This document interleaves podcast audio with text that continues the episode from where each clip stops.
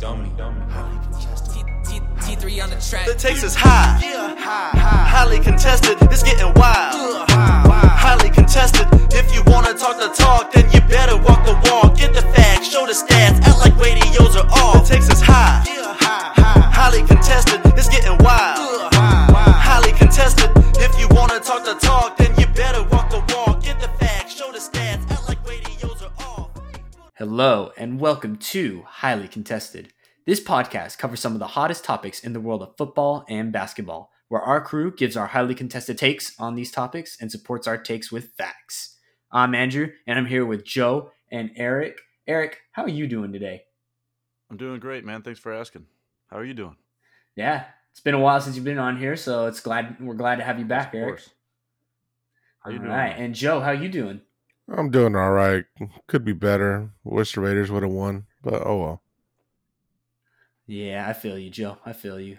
I mean, the Jags have now suffered two straight losses to the Dolphins. Well, the I predicted so the Dolphin, uh, the Bengals winning, so it's all right. I'm cool with that there. Oh, one. so you're more? Are you concerned more about your weekly pick'em? a little bit. I got a record to uphold.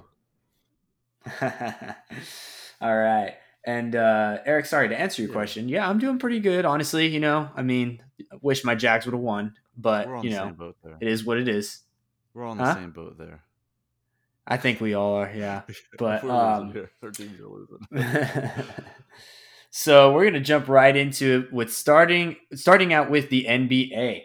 So, uh, before I get into that, though, I'm gonna go into our featured topics for today. They include what are your biggest takeaways from Game Three of the NBA Finals? Why are the Texans starting out 0 and 4? And are the Cardinals going to make the playoffs after losing two straight weeks? We are going to dive headfirst into it here on Highly Contested. So, again, jumping right into the NBA, the Los Angeles Lakers and Miami Heat played game three of the NBA Finals, where the Lakers and Heat were close going all the way to the fourth quarter. Jimmy Butler led with his offense and defense down the stretch as the Heat would close this game out late to close the gap in the series 2 to 1. So, Joe, we will start with you. What is your biggest takeaway from game 3 of the NBA finals? I mean, the story is in the stat lines. Jimmy Butler went off for a triple double, and as a team, they shot 51% from the field and 35.3 from the three point line. But this ain't really saying much since they still are down in the series.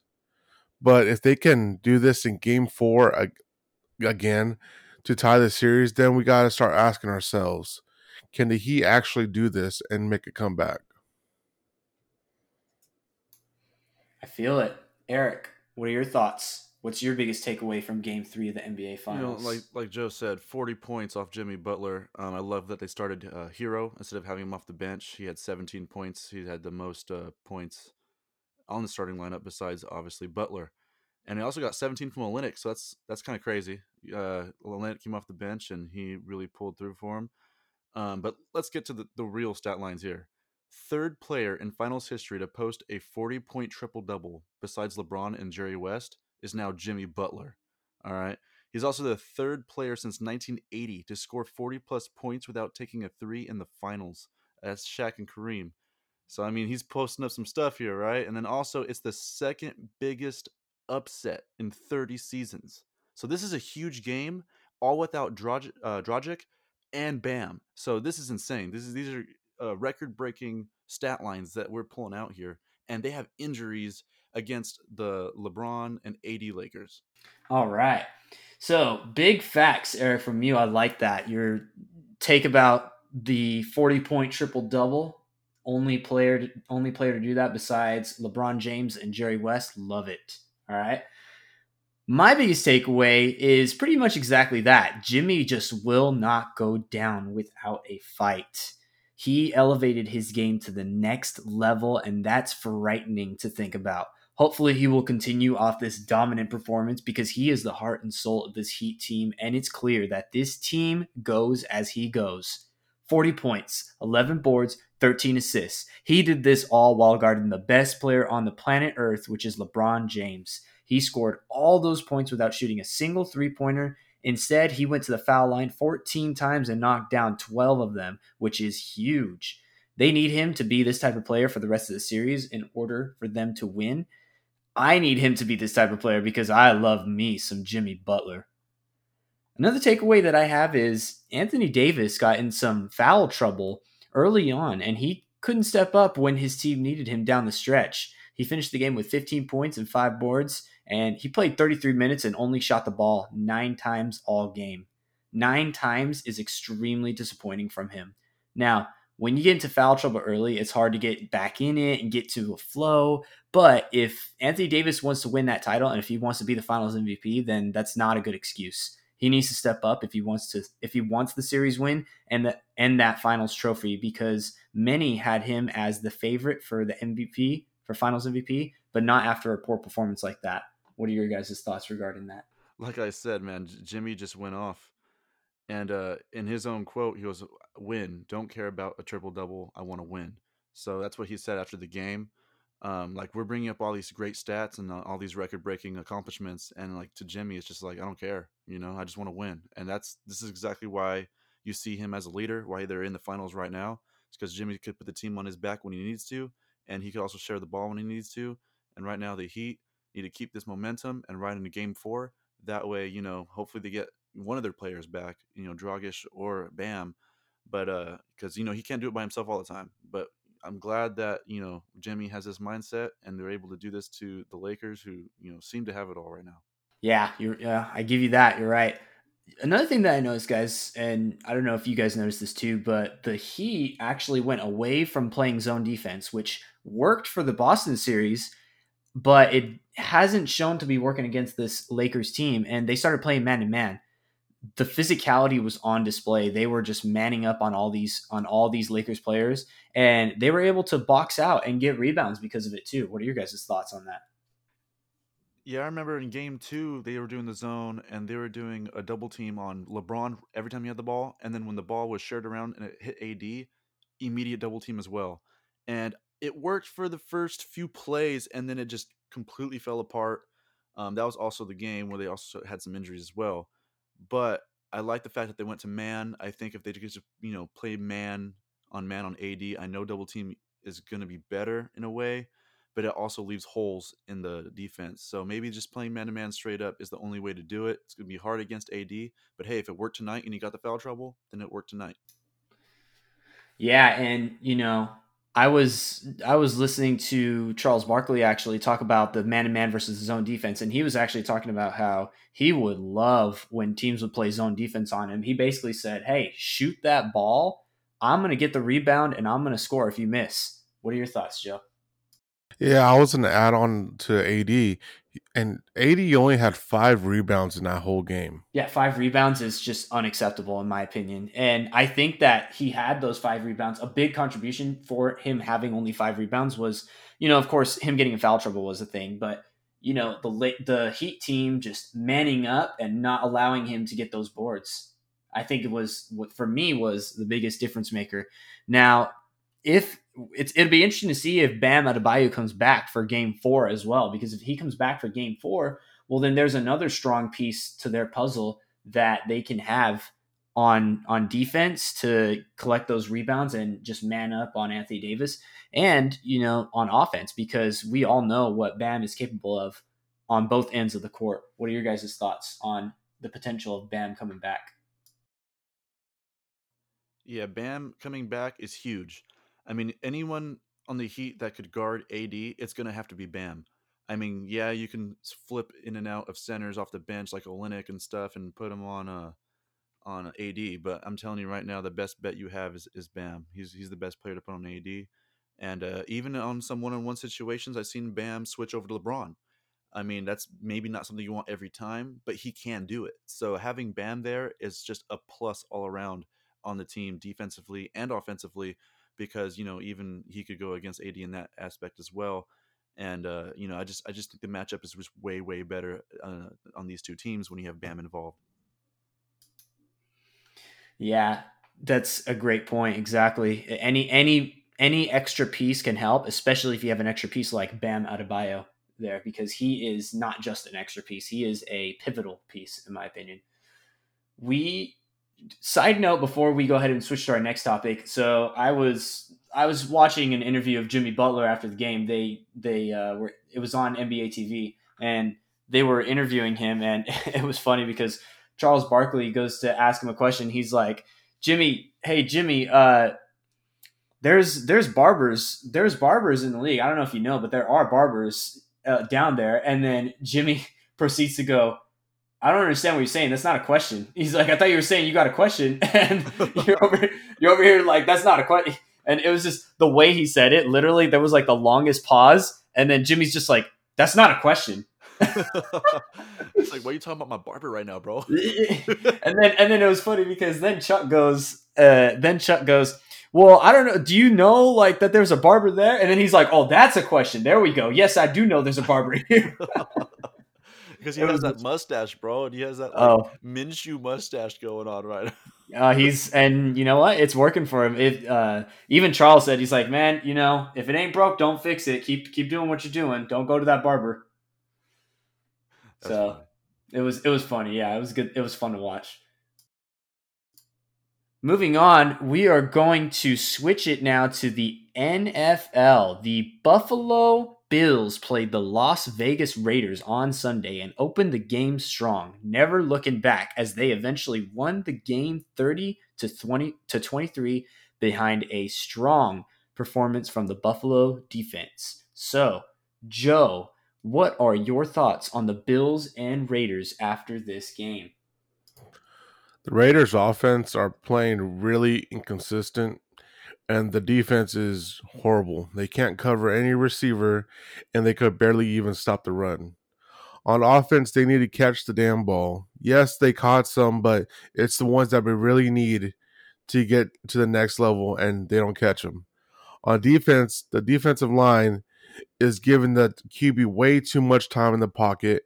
They need someone. They need someone to help and get in that backfield.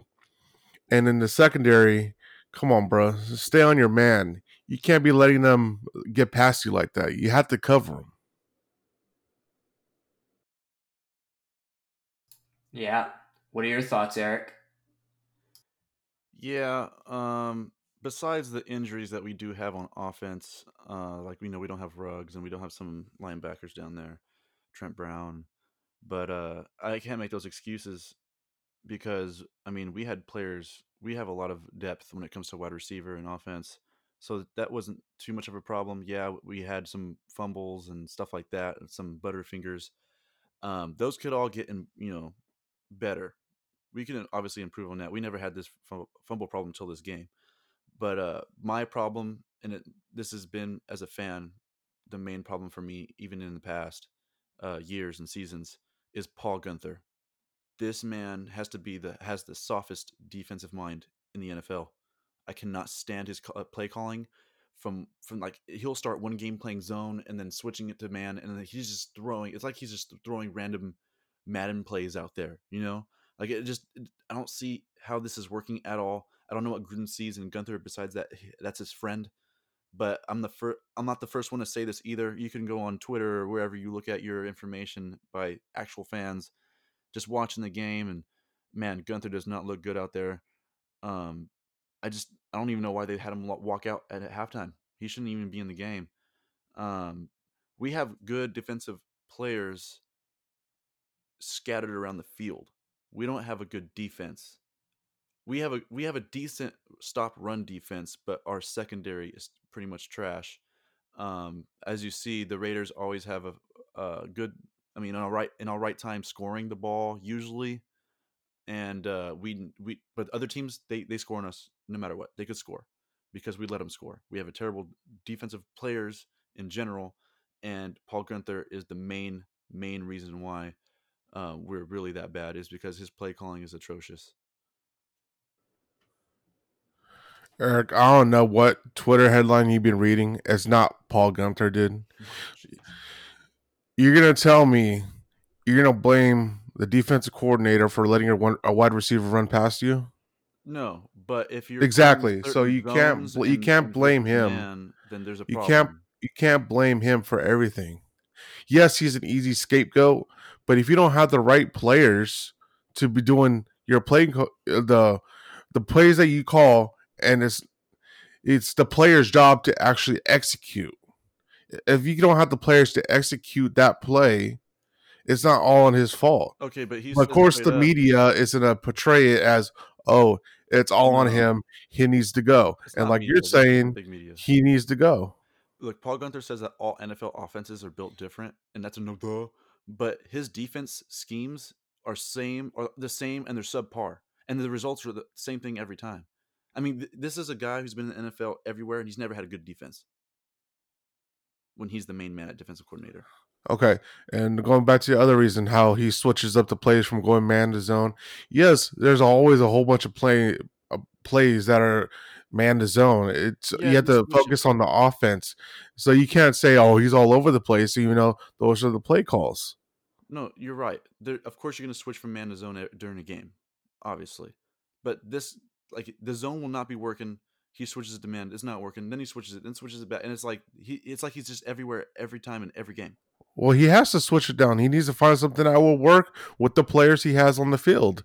Uh, And obviously nothing looks like works. No strategy in, in, at any point. Obviously, nothing works on the field, so he he's a, he looks like the bad guy out there. Like according to you, he looks like the bad guy right now.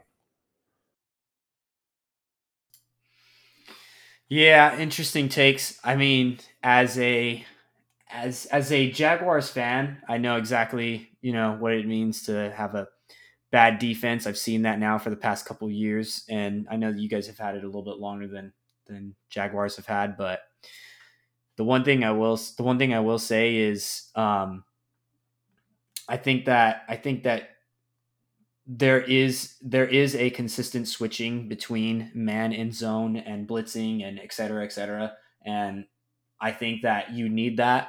The problem is is that sometimes sometimes you just make the wrong call and the offense just makes the right call to and they and they combat your defensive call right away. Now it could be a little bit of both. I'm thinking I'm thinking it might be a little bit of both, but I would like to I would like to definitely pay attention to the Raiders from here on out to really see because if it is that if it is the defensive coordinator then in my opinion you got to take action when that's the case. But if it is the defense, well then if it is like the players themselves, well then we need to start getting more players to shore up that defense. And I know that the Raiders have focused a little bit on getting defensive players in the draft and you know trying to shore it up on free agency as well it looks like they need to do just a little bit more of that for them to have a a uh, respectable defense to make the playoffs and make some noise in there what are your guys thoughts Yeah, I agree.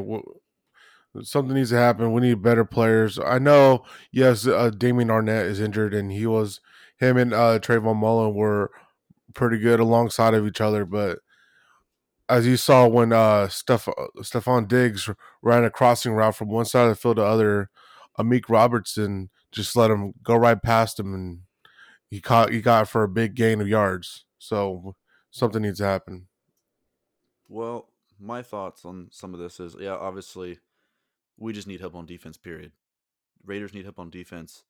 Um, I think in the draft it should be nothing but defense. We're plenty. We have so much money spent on offense. So many great players on offense. It's time to put a lot of this money towards defense. Um, but for some positive news, I mean, Derek Carr did pass Ken Stabler as uh, the most career pass touchdowns in Raiders history, and he's. I mean, Derek. People like to give crap on Derek Carr. I like Derek Carr. Um, I just think that his pieces have just always moved around due to injuries and you know his changing of coaches and all this other stuff. I think he's still real good. Um, he's obviously pulling the stats now. He's the obviously the most decorated in Raiders history when it comes to touchdowns. So that's another positive note.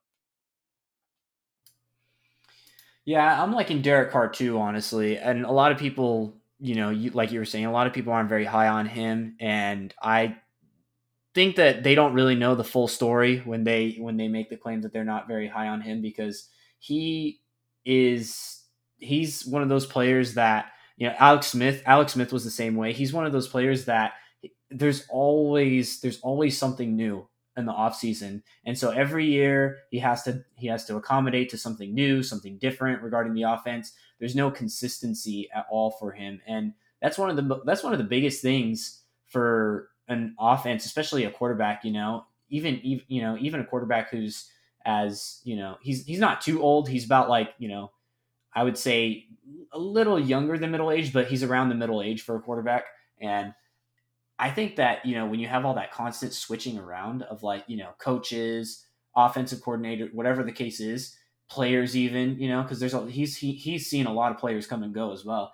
It's it's hard to it's hard to be any better than than what he has been because of the fact that there's not any consistency. What are your thoughts, Eric? Yeah, so um another thought is this is probably, you know, it's only four games in, but this is probably the most I've seen Derek Carr throw downfield. Um, sucks that a lot of these plays had a lot of penalties. There's a few free plays as well um, due to penalties. But even the some without, uh, Carr was throwing 40 plus. He actually had one of them almost be a touchdown if it wasn't for a penalty on, on the our offensive player. I think it was uh, Kolton Miller made a, a wrong move. He was a, uh, I think he was, I forget what it, what the penalty was actually the point being that he had a lot of deep throws. He wasn't dinking and dunking like what George would say. He was an illegal man downfield. Yeah, illegal man downfield. He was a little too far. But uh, other than that, like Carr was actually throwing. He was throwing them things out there, man. He was throwing that ball. And uh, one of them, another one was he threw a head. Oh, he had such a great throw to Zay Jones, or was it Agholor? Don't remember. But he threw it like 40 plus yards, almost 50. And it was barely Zay Jones or Agholor, whoever it was, it was in their fingertips and they dropped it. Like I don't know what it was today about them dropping everything, but they dropped everything. But let's not, you know, get, say all this on the Raiders. I mean, the Bills had a great game. Josh Allen came out, threw the damn ball. He got it into his players' hands. They did a great job of scoring. Their defense played pretty good. Um, I mean, they had so many forced fumbles. It was unbelievable. They had like more than four probably. But uh, the Bills did really, really well. Josh Allen fell down um, right before halftime, I believe, and he was able to come back uh, shoulder injury, so uh, he didn't miss a, a single snap in that one. Yeah, Josh Allen's been playing well. He's been he's been playing, you know, lights out in a sense, and they are four and zero oh for a reason because that solid defense and his and his play. So that's that's you know that's the recipe for success. You know, good good defense, solid quarterback play. I mean, that is the recipe for success. And you know, if they can get that run game going, they're definitely going to be a force going into the playoffs because and they're they're looking like the top team right now oh, yeah, in the AFC nice. East. Yeah, they're looking like the top team in the AFC East for sure. Um, they do have the Patriots to worry about, and especially considering that you know the Patriots are now going to be without Cam Newton going into tomorrow's game versus the Chiefs. Now that Cam's not going to play, I'm I'm going to chalk that down as a loss for the Patriots, which would which would put them at 2 and 2. So they're going to be two games behind the Bills. They're going to have to play well both games against the Bills, which I mean I think they can do. And Bill Belichick, we know what he's capable of, so yeah. I think they can do it, but we'll just have to wait and see because that Bills team is playing really well.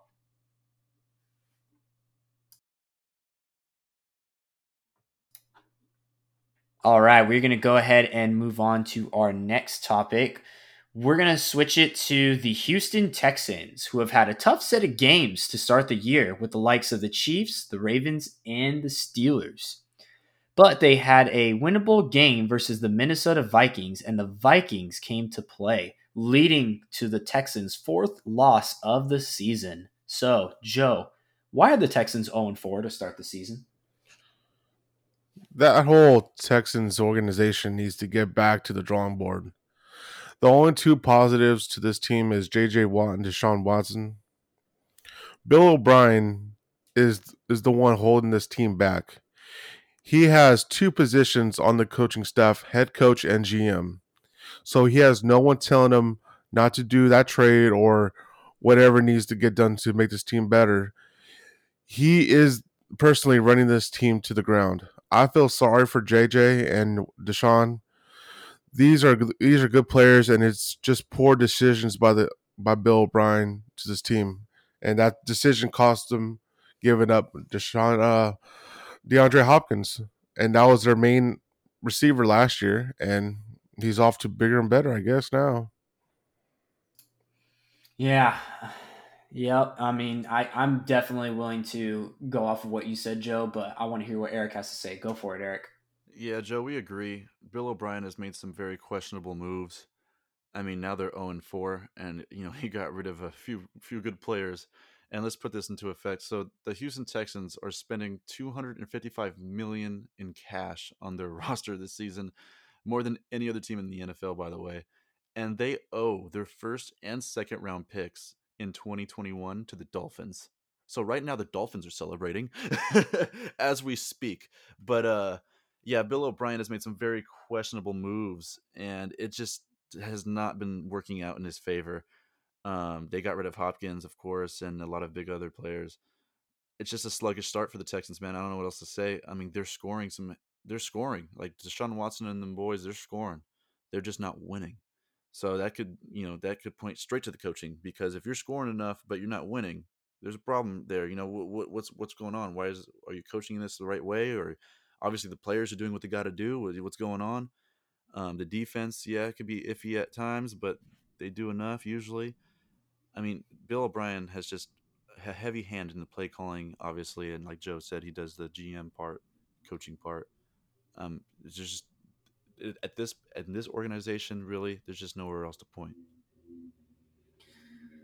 Yeah, I have to 100% agree with the both of you when you guys make those claims. So the thing is that what I think about when I look at this Houston Texans team is I look at those players, like you mentioned, Joe, Deshaun Watson, JJ Watt, you know, there's some other there's some other names that we can mention as well, but man, dude, how like how terrible is it that you have this to deal with? It's like it's it's like one of those things where it's like, you know, you for them it's basically like this, you know, you you went to college, you spent, you know, you spent the years being you know you know ma- majoring in a certain field and you're so excited to finally get into your career in this specific field and then you get to and then you get hired at this place and you're excited because you know y- your career started off really well and everything and then all of a sudden you get this new boss and your and your job is just terrible after that i mean it's not like it's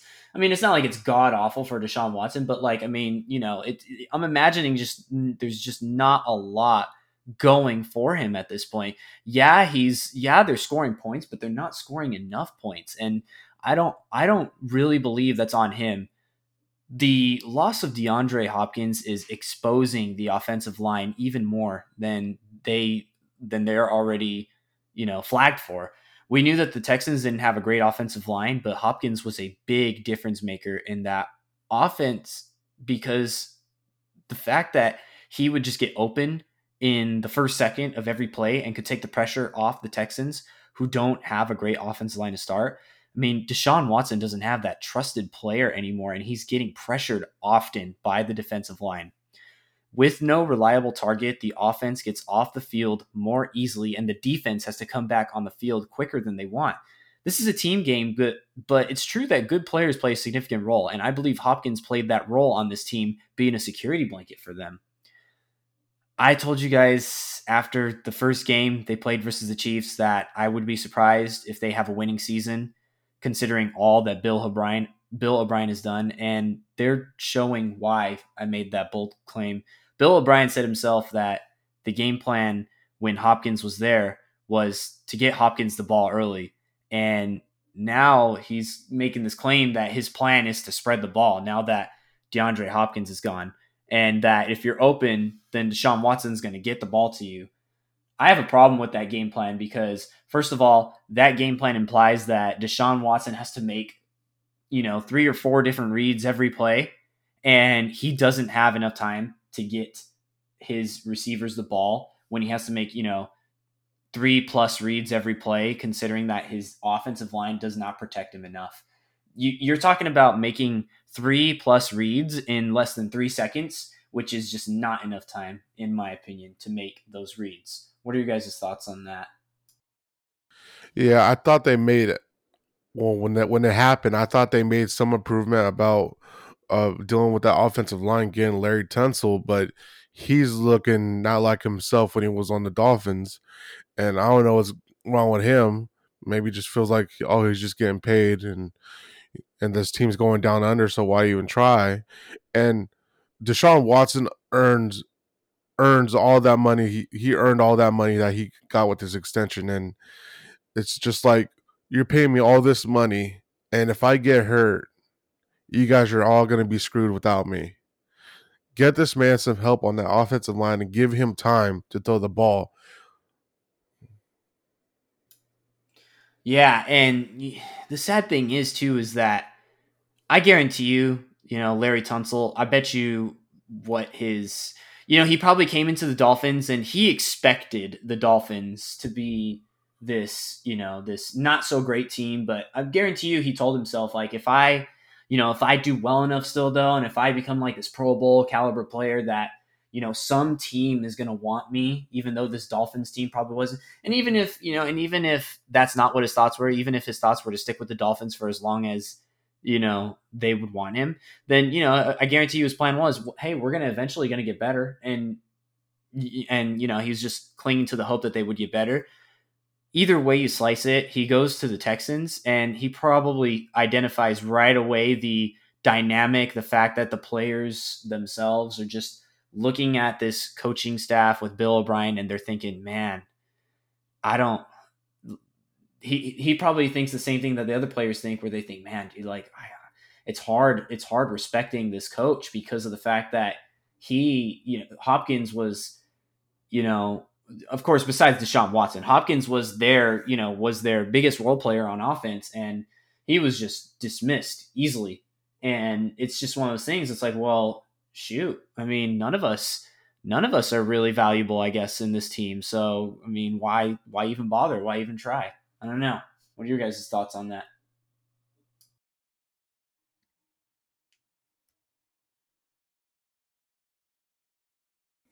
Go ahead, Eric. You got anything? No, not really. All right. Well, if you guys don't have any thoughts on that, we're going to switch over to the next topic, we're going to switch to the NFC and talk about the Arizona Cardinals now. The Cardinals, after starting the season 2 and 0 with a strong win versus the 49ers, have now lost two straight games to the Lions and the Panthers and are now 2 and 2. So, Joe, do you think the Cardinals are going to make the playoffs after losing two straight weeks? I think the Cardinals can make the playoffs only because the NFL added that extra spot in the bracket. And the only reason because they had the Seahawks in their division and the 49ers, but as of what we saw t- tonight, the 49ers aren't looking that good. Even yes, they have the injuries and their, their QB just played like absolutely trash. But um that division is what makes it so hard to see in the future of, of the Cardinals playoffs. But like I said, if the 49ers injuries do continue, the Cardinals can slide into that number two spot for that wild card. So we look if the injury continue for the Niners. I think the Cardinals could slide into that number two spot because they're both two and two right now. And I think that um, as of right now, the Cardinals are in that two spot because they have that division win against the Niners in, in week one. What are your thoughts, Eric? Yeah, I think there's still a chance for the Cardinals here, especially when you look at their schedule up ahead. So the next game, uh, next Sunday, uh, they play actually the San Francisco 49ers, which I expect them to win because of the injuries to the 49ers and all that other stuff. I mean, I just don't really trust them right now. Um, so I think the uh, Cardinals could take that W. Next, they play the Washington football team. To me, that's a pretty, you know, they could get a, a win there. Then it's Detroit, Carolina, Jets. I think all right there is all W's to be honest. And then uh then they have Dallas. Now the Dallas before their bye week they played Dallas and then Seattle. I know Dallas doesn't have the greatest record as of right now, but they do score and they score a lot. And then they, they just last second game they lose in the last few games. So who knows what they'll be like um, by that time. But uh, I think the Cardinals take an L maybe to Dallas. Obviously, they take an L to Seattle. Then it's a bye week. But right after the bye week, they could play Miami. So to me, that should be another W. So I mean, they'll be they should be at least way above 500 by the time they hit the bye week. This is my opinion, though. Um, anything could change, of course, but I would say that they, you know, they would have a positive record going into the bye week. So yeah, I just see them being a playoff team pretty much right next. I mean, not beating Seattle, of course, but uh, wild card, sure, they can do that. Yeah. So I'm just I'm looking at the NFC conference, the NFC right now, and I'm looking at you know those teams. There's a couple teams that it's like you could you can just chalk them down for a spot in the playoffs, you know, and two two of those teams are you know the Seattle Seahawks and the Green Bay Packers. Right now, they're the only two teams undefeated in the NFC, and I mean you can just chalk you could just chalk down the division as theirs, in my opinion. Uh, because the Seahawks they're firing all they're firing all cylinders. Um, Russell Wilson is is just looking awesome. That offense is looking awesome, and the Green Bay Packers we know that they just own that division, and Aaron Rodgers is looking solid. So they have a game tomorrow, of course, versus the Falcons. And uh, I mean, I expect them to win that game, but we'll see. Falcons, Falcons are a better team than I think their record says and what their you know past blunders have said. But when we t- when we look at the rest of the spots, so after those after those two spots, you have five more spots, and one of them has to go to the NFC South, and then another and then another one of them has to go to the NFC East. Which so let's I mean let's let's look at the NFC let's look at the NFC South. It's the Buccaneers, the Saints, the Panthers, and the Falcons. Now, I'm just going to count out the Panthers and the Falcons. And Buccaneers right now are in control. They have a three and one record. Saints have the the Saints have a two and two record. And you know, the past couple games, the Saints have not been looking like themselves really. And so uh, there's uh, past few games, I should say, they haven't been looking like themselves. Um, the they barely get the win this week against the Lions, and then they lose the previous two weeks. So I don't know. They haven't really been looking like themselves too much, but we'll see. We'll see what, how they can do moving forward. The Tampa Bay Buccaneers, they look good. That defense looks sharp. Uh, the offensive weapons are really helping Tom Brady out, and so they're they're looking pretty good right now as well. I think I think that if I had to put if I had to be a betting man, I would say that both teams would make the division. So that's two more spots. So now there's only three spots left. One team has one team from the NFC East has to make the playoffs. So I'm giving that fifth spot to them. And so you only have two spots left. The Rams look good. They're three and one. And, you know, you have the 49ers to uh, contend with as well. So it's going to be tough. They have the edge right now over the 49ers, considering that they have that one win advantage over them.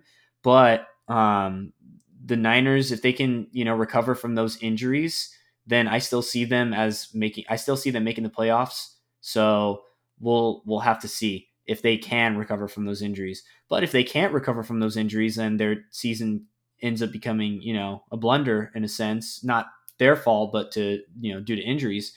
Well then the Arizona Cardinals can slide into that seventh spot. So I think it'll be a fight for them, but I believe that they can hit that seventh spot. What are your guys' thoughts, Eric? Yeah, it'll it'll be hard for the for the Niners to come back off of injury, especially when you have people like Bosa, the the main main guy in your defense, is not coming back this season. But uh Garoppolo will come back, but yet again, I don't really have that much faith in Garoppolo. I mean, better than Mullens for sure, but uh I just don't see the Niners going as especially to the Super Bowl like they did last year. They might make the playoffs, maybe, but I'm I don't know. I, I, I it's very up in the air with me between the Niners and Cardinals.